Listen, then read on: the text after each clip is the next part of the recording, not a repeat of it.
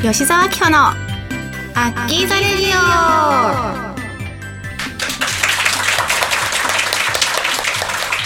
皆さんこんにちは吉澤明穂です。この番組は私がリスナーの皆様と楽しくおしゃべりしていく番組です。えー、今回も公開収録ということでたくさんのリスナーの皆様にお集まりいただきました。早速噛みました。ありがとうございます。はいそして今回は一緒にキジこと木島愛理ちゃんと一緒にお送りいたします。よろしくお願いします、はい、お邪魔します、えー、キジこと木島愛理ですよろしくお願いし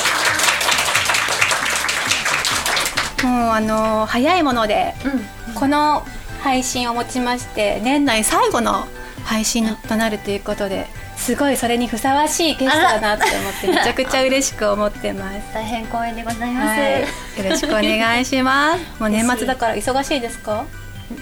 年末えー、これからあの、うん、はい忙しくなるかもしれない。そうですね、えー。なんかあのこれまであのご飯行ったりとか、うんうん、飲みに行ったりとかっていうのが全然できてなかったので今年の年末はいろいろね飲みに行ったりとかする予定増えるかなと思って、ちょっと楽しみにしているそんな私です。生地はお酒は強いですか？あめっちゃ強いです。あそうなんだ、はい、めっちゃめっちゃめっちゃ強いです。え意外。皆さん知ってました？ね。あうん。うんってうなずいて結構日本酒とか飲むんですよ。日本酒とか。で最近だとハイネケンっていう、えー、ビールを、うんうんあの飲むようになって、うん、っていうのもつい最近あのイベントがあって、うん、でちょっと巨乳さんがなんか飲んでるビールがそのハイネケンっていうビールらしく、うん、えもしかしたら私が飲めば膨らむんじゃないかとおっぱいが。え？そういう期待を込めてハイネケンっていうビールを、えー、積極的に飲んでいます。いやビールでおっぱいが大きくなるっていうのを初めて聞いたのでちょっと私もはいあのー、大ききくなったら教えてほしいなって思います。はい教えてください。飲みます。と思います。一番わかりやすいと思いますよ。はいそんなわけで。お酒飲みすぎないようにですね楽しんでいこうと思いますがこんな感じでお送りしたいなと思います。番組では皆様からのメッセージを募集しています。メールの宛先はサイトの右上にあるメッセージボタンから送ってください。皆様からのお便りぜひお待ちしております。はいそれでは吉澤明穂の「アッキザレディオ」スタートです。この番組はラジオクロニクルの提供でお送りいたします。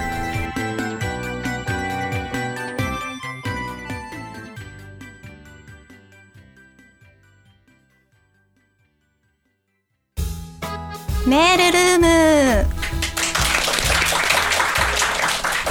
えー、このコーナーは皆様からのメールをお便りをあ間違えた。かわいいえー、皆様からのお便りをご紹介していくコーナーです、えー、今回のですねメールルームのトークテーマなんですけれども、まあ、年末ということで2022年一大エピソードを教えてくださいっていうトークテーマで募集しました。たくさんのお便りありがとうございます、えー、それでは早速読んでいきたいなと思います。じゃあまずはですねラジオネームなおさん。はい。えー、今年はヘアスタイルチャレンジを楽しめた年です、えー、ツイストパーマスパイラルパーマ等々ご存知ですか？パーマとかスタイルの名称とか、えー、男性の好きな傾向のスタイルとかあるのかな？ヘアスタイルチェンジした結果は気分爽快、え近隣のコンビニ店員の方からかっこいいですね。って言われてテレテレ始末。えー、アッキーの男を磨く六本木にも時々通って意識が高まったご利益でしょうかね。それではまたどこかでなおより大好きを込めてっていうことでありがとうございます。すごいなんか私あのお会いしててなおさん今日もねあのラジオ公開収録来てくれてるんですけどもおしゃれな方だなと思ってました。なんかいろいろ髪型が違ったりとかあのお洋服とかそれでネイルもおしゃれだなみたいな感じでネイルとかしてそうだなって思って さっき見かけあ見かけました。でも今すごい隠れてませんこうやって。隠れてるかもしれないです。ちょっとあんまり喋らないでって思ってるかもしれないんですが、うん、そうなんかそういう男性のファッションって普段こういう好きなファッションとかある？記事は、えー、ファッション見ちゃうのはスーツ？ああスーツ。スーツ姿だったり、あとはそのギャップでやっぱ私服ってまたその人の個性が出るから,、うんうんだから特になんかこれがいいってはなくてその多分その人のなんだろう生き方に合ったお服ライフスタが。ライフスタイルがあるからそれはそれでなんか素敵だなと思うしあ答えになってますかね？うんなってあなってますよ。よかった。はい。なのでまあ清楚な感じ？あくくっちゃうと。清楚な雰囲気？はい。なんだ印象良くなるよね、うん。清楚な感じだと。そうですね。え私はなんだろう。もうスーツスタイルも分かるすごい好きだし、でもなんかそういう人が休日になんかおしゃれなジャケットとかなんか違う,、うんうんうん。またいつもと違うジャケットの色とか？うん。なんかそういうのを着てるのを見たらちょっとキュンってなったりとか、へー。メガネとか好き？ああわかります、はい。なんか普段結構眼鏡かけてる方って多いじゃないですか、うんうん。で私はその逆で眼鏡を外した時の目？見見るとキュンとしちゃうタイプです。へえよくイベントで撮影とかあるじゃないですか。でちょっと光っちゃうからちょっと外した方がいいですねってなった時にその見た時になんかキュンってしますなんかちょっとかけてるのとかけてない時のギャップというか、そう両方見れるっていう。まえっ、とうつうつぶらん？つぶらな、つぶらな人が 素敵って思っちゃう。はい、キュンとくるポイントかも。瞳、うんうん。へえヘアスタイルとかさツイストパーマとかのパーマの種類は分かんない。全く分かんないかも。確かに。今パーマってなんか今韓国系のあれが流行ってますよね。髪型。韓国系の髪型？のなんかマッシュルームじゃないけどなんかそういうここ半分上げててこっちはちょっと垂らしてて前髪ありみたいなあが流行ってる気が。ブロックみたいな。やえつツーブロックだえなんて言ったらいいんだろう。なんだったっけな。あるあるよね。うん。なんかそれぞれの時代に合ったなんかありますよね。なんかなんですかねその流行り？みたいな。ツイストパーマとかやっぱり個性がすごい出てる髪型だから多分ね。いや秋だからマッシュルームカットみたいな、マッシュルームカットもねいいかもしれない。若くなるイメージ印象がありまあすでも確かに秋だったらいっぱい好きにできるからいいですよね。ーねえ。じゃあなんか前髪上げてる人の方が好きかも。あ男性うは、んわかります。なんかちょっと肌見せてた方が好きとかなんか、はいはい。細かいことを言い出すと、うん。結構あるのかも、あげ出したよ ねそういうのにキュンときますね、うん。うんはい。いろいろ来年も楽しんでください。はい。それでは続きましてラジオネームペンコさん。えー、アッキーさん、キジさん、こんにちは。すっかり寒くなってきましたが、体調など大丈夫ですか、えー今年も残りあと少し健康で過ごせますように、えー2022年一大イベント。私は夏のサマーステです、えー毎年夏に行われているテレビ朝日のサマーステーションのヒーローステージに参加してきました。ここ数年コロナ禍で行われていなかったのもあり今年はヒーローショーの醍醐味である子供がステージに上がれる機会があり2歳の息子がステージに立つことができました。え最後の最後で不安になって泣いてしまったのですがヒーローショーでステージに立てたことはとっても素敵な思い出です、えー写真を見返すと今でも頑張ったんだよと自慢してきます。アッキーさんやキジーさんは女の子なのでヒーローショーなどのイベントは参加しなかったですか？私はすっかり息子に乗せられて毎週ヒーローイベントです。っていうことなんですけども、うんヒーローショーは参加したことない？私は。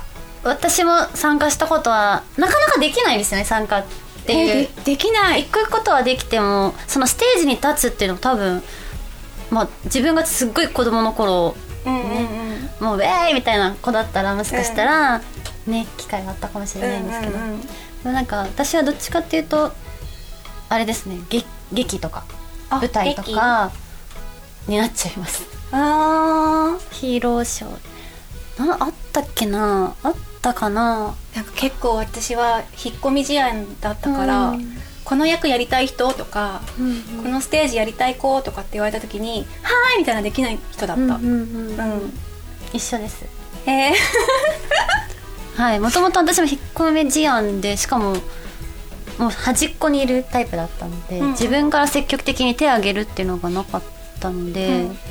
ただすっごいちっちゃい頃は戦隊もの なんかピンクピンクレンジャーみたいな、うん。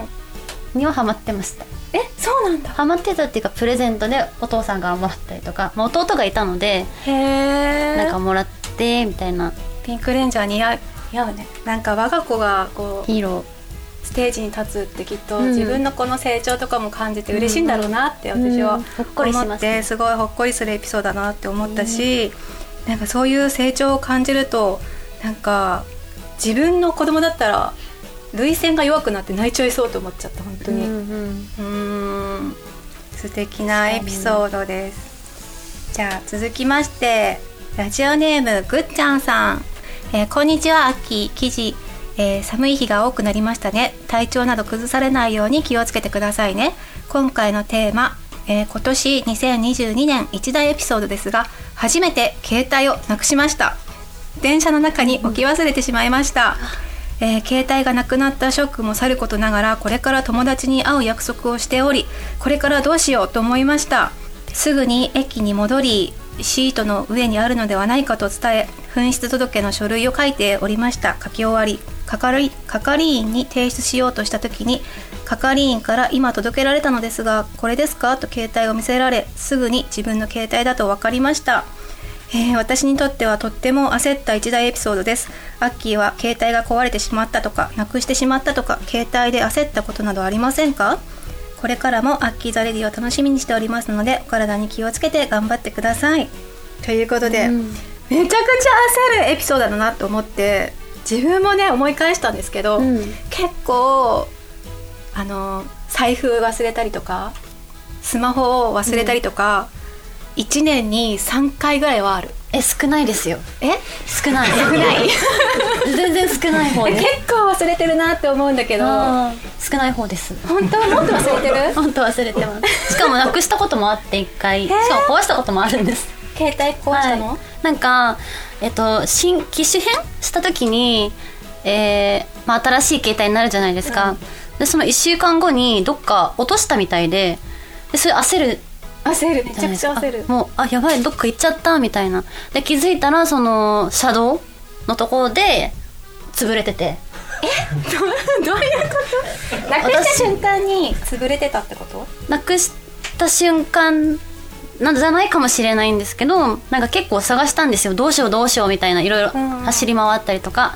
でどっかいスーパーとかなんかどっかい気つけどっか行ったとこのを聞いたりとかしてでなくってえやばいどっか行っちゃったと思ってでけあの連絡もできないじゃないですかマネージャーさんとか、うんうん。あこれ終わったなと思って、こうシュンってなりながら帰ったらもう自分家の少し離れたとこあの反対側の車道の方になんか光ってると思って見たらもうバッキバキに割れた、新しい携帯だったんですけど。でそのカバーに私のカードとかあったんですよ。えー危ない。で危なかったんですけどでもそれは無事だったんですよ。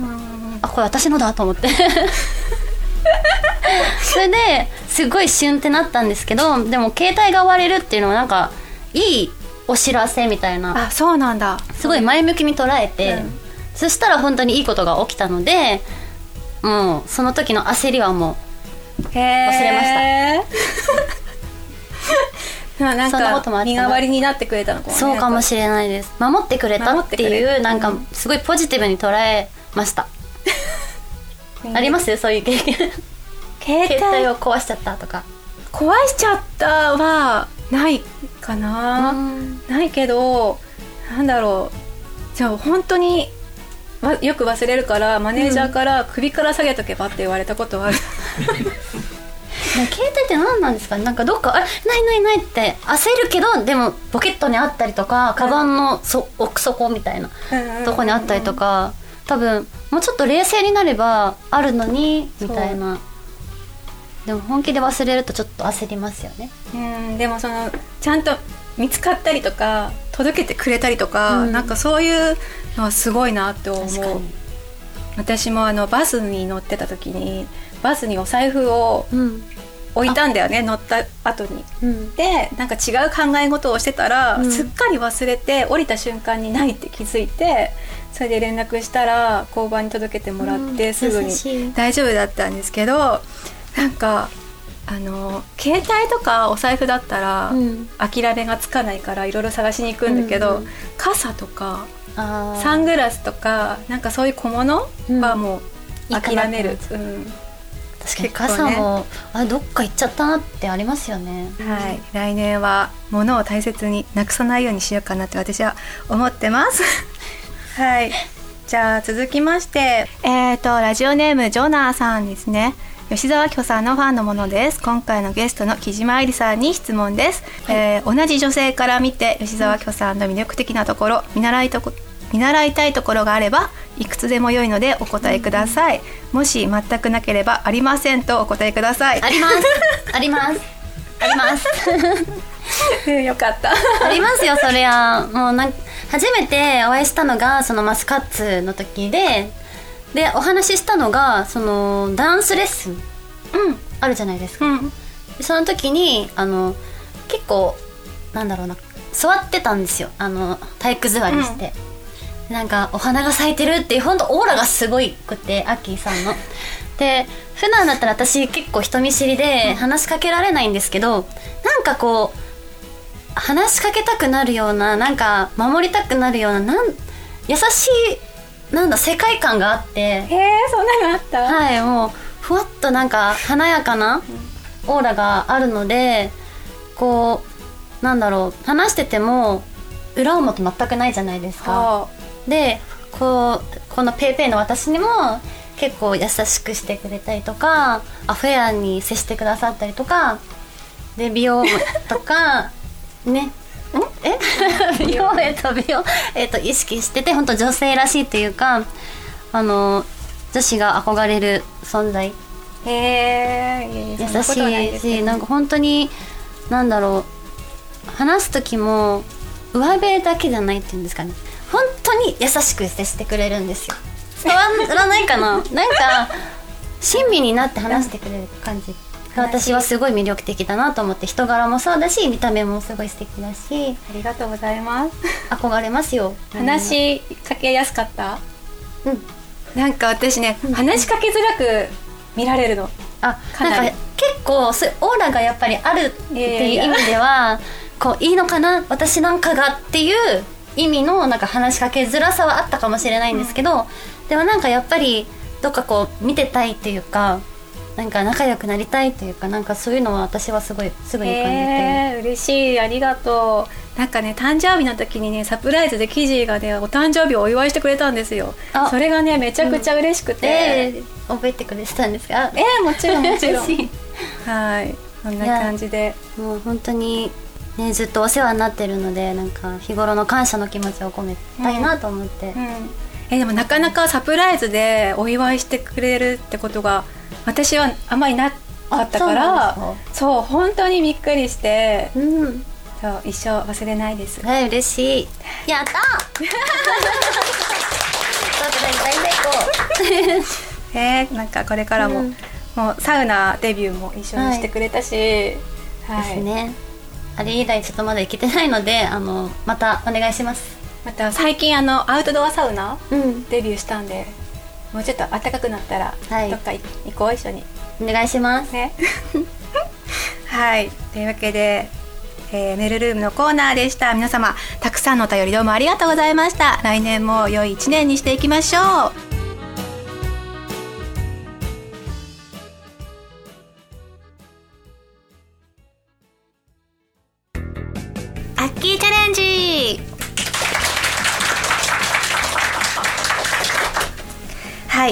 コーナーでは連想ゲームをして記事と私の気持ちを皆様に公開したいと思います。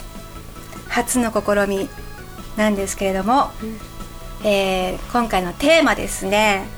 初デートの定番といえばっていうこのお題で答えていきたいと思います。記デートしてないんですけどどうすればえ？あなんでもないです。えーと定番。したいデートでもいいよ。あはい。はい。ありますある。え？初デートだよ。初か。初。でも大人だから大人だからこそこれがいいかなっていうデート。うん。でもいいですか？はい。はい。じゃあ行きます。はい。初デートの定番といえば？温泉旅おお。本当に？温泉行きたいです。温泉旅行に行くの？初デ旅ートで？行とまでは行かなくてもりょお温泉行きたいです。え？えっとなんか間違えました？じゃあえほら大人うん。でいやわかんないです。今までの私だったら絶対それはありえなかったんですよ、うん。でも大人ってなんかもう大人なデートをするのかなと思って、うん。確かに温泉は大人なデートだと思うけど、うん。初デートで行くってすごいハードル高いなと思ってめちゃくちゃびっくりした。でもは、まあ、デートって言っても多分その人をかなり知ってから付き合ってると思うので、うんそういう意味もあって。はあなるほでどね。も全く知らない状態で初デートだったらまた変わったかもしれない、うん。それはちょっと私が止めてたと思う。それはやめとこうって言って、止めてたと思うんですけどあなるほどね。そもうお互いに気持ちがあるって分かってて。ううん。まああでも別にそうじゃないですよ。あのなんだろう。ゆっくりした時間。お話ししたりとかお酒飲んだりとか卓球してみたりとか別にその夜のことは違いますよ。そこでちゃんと我慢できる人かっていう 判断っていうかなんかそういうあもうできるしそう。するんだ。そうちゃんと自分を大事にしてくれるかどうかもそこでジャッジできるかもしれない。ー。今思えば。うん。今思えば。今思えば。うん。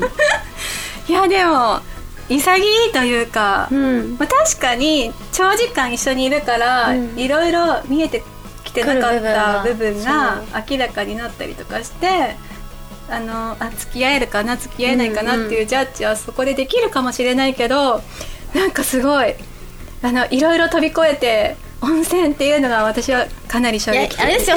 本当に私えっ、と今までの私だったら違いますよ、うんうんうん。けど大人もし自分がきっと、うん、デートするってなってもだいぶもう年取ってからデートするのかなって思って、ってなるとやっぱ温泉行きたいなってなっただけで。すごい なんだろうこうまださ多分慣れてないから、うん。長時間一緒にいれないんだと思う自分が。今想像したんだけど。だから映画とかだったら2時間ぐらいで終わるしえその後映画見てバイバイってことですか、うん、その後ご飯食べに行って、うん。では今日は楽しかったねで気をつけてね、で自分家の近くまで送ってくれたら、うん。めっちゃいい人だなって、わかります。うん。うん。思っちゃう。私単純だなって思いました話聞いてて。いやでも 私もそういう発想になると思うんですけどあれかなと思って。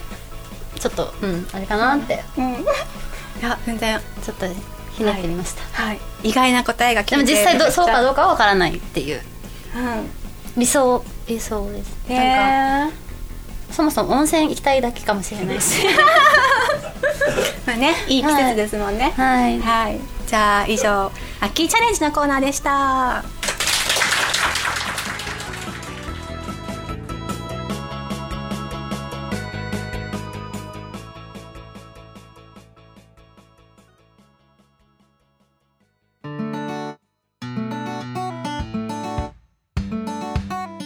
吉澤明子のアッキーザレディオ、えーそろそろエンディングのお時間です、えーここまで話してきたんですけどもさっきのねメールルームのコーナーですっかり聞くの忘れちゃってたんですが記事に2022年の一大エピソードを聞くの忘れてたなと思ったので今年の一大エピソード衝撃だったエピソードってことですかね？何でも衝撃だったやつでもいいし楽しかったでもいいし衝撃なんか震えたのはマスカッツ卒業。あ確かにそ正れは。直自分の中で感情が追いつかなかったっていうエピソードがあって、それですかね。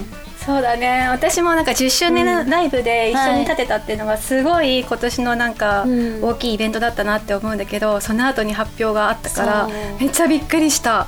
確かに。そうなんですよ。なんか私的な一大エピソードは料理教室を始めたことかな。えすごいですよね。そう料理教室ってもう本当にいつもその作ったえっとご飯とかうん。たまに載せるじゃないですか、うんうん。めちゃくちゃ美味しそうで。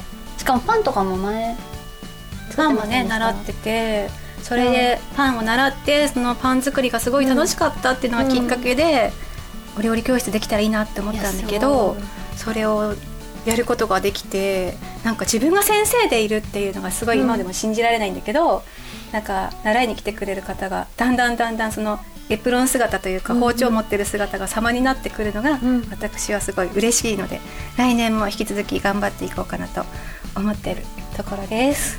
いいですね。ね今度教えてください。ぜひ。ちょっと包丁持ったら危なっかしいかもしれない。